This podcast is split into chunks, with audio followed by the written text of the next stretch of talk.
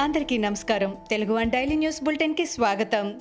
June పదహారు రెండు వేల ఇరవై ఒకటి ఈనాటి ముఖ్యాంశాలు.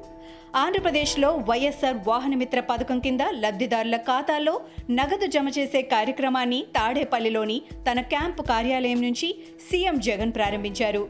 ఆటో టాక్సీ మ్యాక్సీ క్యాబ్ సొంతంగా కలిగి ఉండి వాటిని నడిపే డ్రైవర్లకు వైఎస్ఆర్ వాహనమిత్ర పథకం కింద పదివేల చొప్పున అందిస్తున్నారు.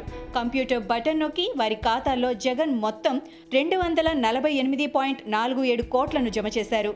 వరుసగా మూడో ఏడాది వైఎస్ఆర్ వాహనమిత్ర అమలు చేశామని తెలిపారు. గత ఎన్నికల ముందు డ్రైవర్ల కష్టాలను పాదయాత్రలో నేరుగా చూశానని అందుకే ఈ పథకం అమలుకు శ్రీకారం చుట్టానని జగన్ చెప్పారు.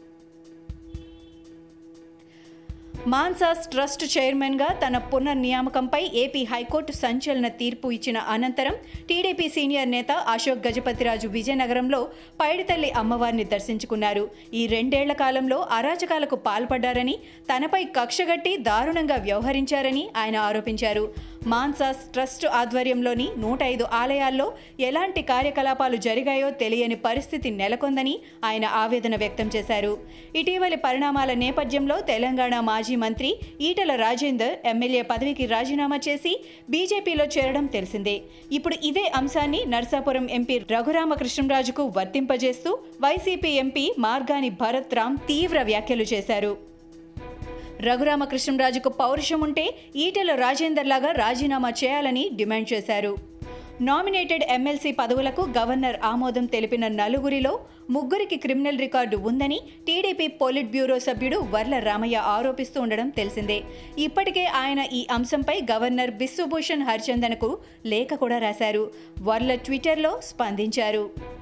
ఏపీలో కరోనా సెకండ్ వేవ్ తగ్గుముఖం పడుతోందని క్రమంగా సాధారణ పరిస్థితులు నెలకొంటున్నాయని రాష్ట్ర విద్యాశాఖ మంత్రి ఆదిమూలపు సురేష్ అన్నారు.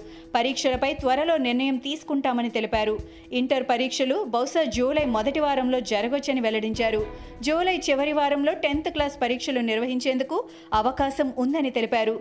జూలైలో పరీక్షలు నిర్వహించలేకపోతే ఇక అవకాశం ఉండదని భావిస్తున్నామని మంత్రి ఆదిమూలపు వ్యాఖ్యానించారు.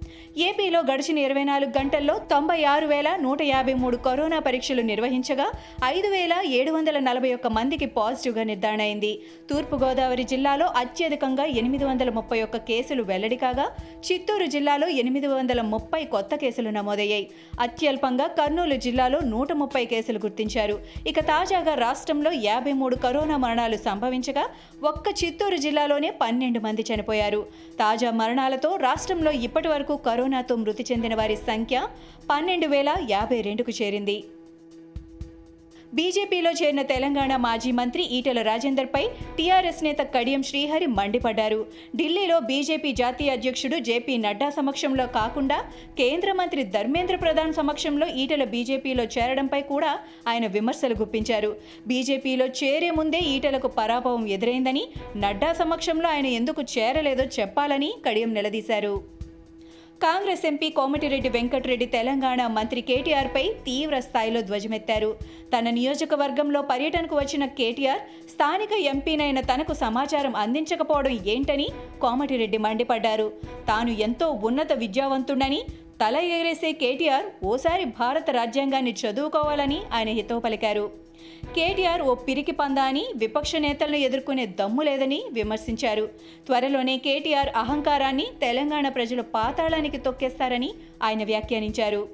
పంజాబ్ ముఖ్యమంత్రి కెప్టెన్ అమరీందర్ సింగ్ నివాసాన్ని ముట్టడించేందుకు శిరోమణి అకాలీ దళ్ ఎస్ఏడి నేతలు కార్యకర్తలు ప్రయత్నించారు. సిస్వాన్లోని ఆయన ఇంటి ముందు భారీ నిరసనకు దిగారు. ఆ రాష్ట్ర ఆరోగ్య శాఖ మంత్రి బల్బీర్ సింగ్ సిద్ధూను బర్తరఫ్ చేయాలన్న డిమాండ్తో ఆ పార్టీ నేతలు చేసిన ఆందోళన ఉద్రిక్తతలకు దారితీసింది. సీఎం ఇంటి ముందు పోలీసులను భారీగా మోహరించారు. బ్రసెల్స్లో North Atlantic Treaty Organization NATO ప్రధాన కార్యాలయంలో అమెరికా అధ్యక్షుడు బైడెన్ సహా కూటమిలోని ముప్పై దేశాల అధినేతలు సమావేశమయ్యారు. ఈ సమావేశంలో ప్రధానంగా చైనా నుంచి పొంచి ఉన్న ముప్పుపైనే చర్చించడం గమనార్హం. సైనిక పరంగా చైనాతో ప్రపంచ భద్రతకే ప్రమాదం పొంచి ఉందని ఆ కూటమి చెప్పింది. అణు క్షిపణుల విషయంలోనూ డ్రాగన్ దేశం బాధ్యతగా వ్యవహరించాలని నాటో తమ తీర్మానంలో తెలిపింది. అంతర్జాతీయ నియమాలను చైనా గౌరవించాల్సిందేనని తెలిపింది. చైనాతో పాటు రష్యా తీరుపై అమెరికా అధ్యక్షుడు జో బైడెన్ కూడా అభ్యంతరాలు తెలిపారు. ఐరోపాకు తాము అండగా ఉంటామని చెప్పారు. ఇవి ఈనాటి ముఖ్యాంశాలు. మరికొన్ని ముఖ్యాంశాలతో మళ్ళీ రేపు కలుద్దాం. ఈ షోని క్రమం తప్పకుండా వినాలనుకుంటే మీరు ఈ షో వింటున్న ప్లాట్ఫామ్లో కానీ లేదా Google podcast Apple podcast Gaana మరియు ఏ ఇతర పాడ్కాస్ట్ యాప్లోనైనా సెర్చ్ చేసి సబ్స్క్రైబ్ అవ్వండి. కొత్త ఎపిసోడ్ వచ్చినప్పుడు మీకు అప్డేట్ వస్తుంది. అంతవరకు సెలవు. నమస్కారం.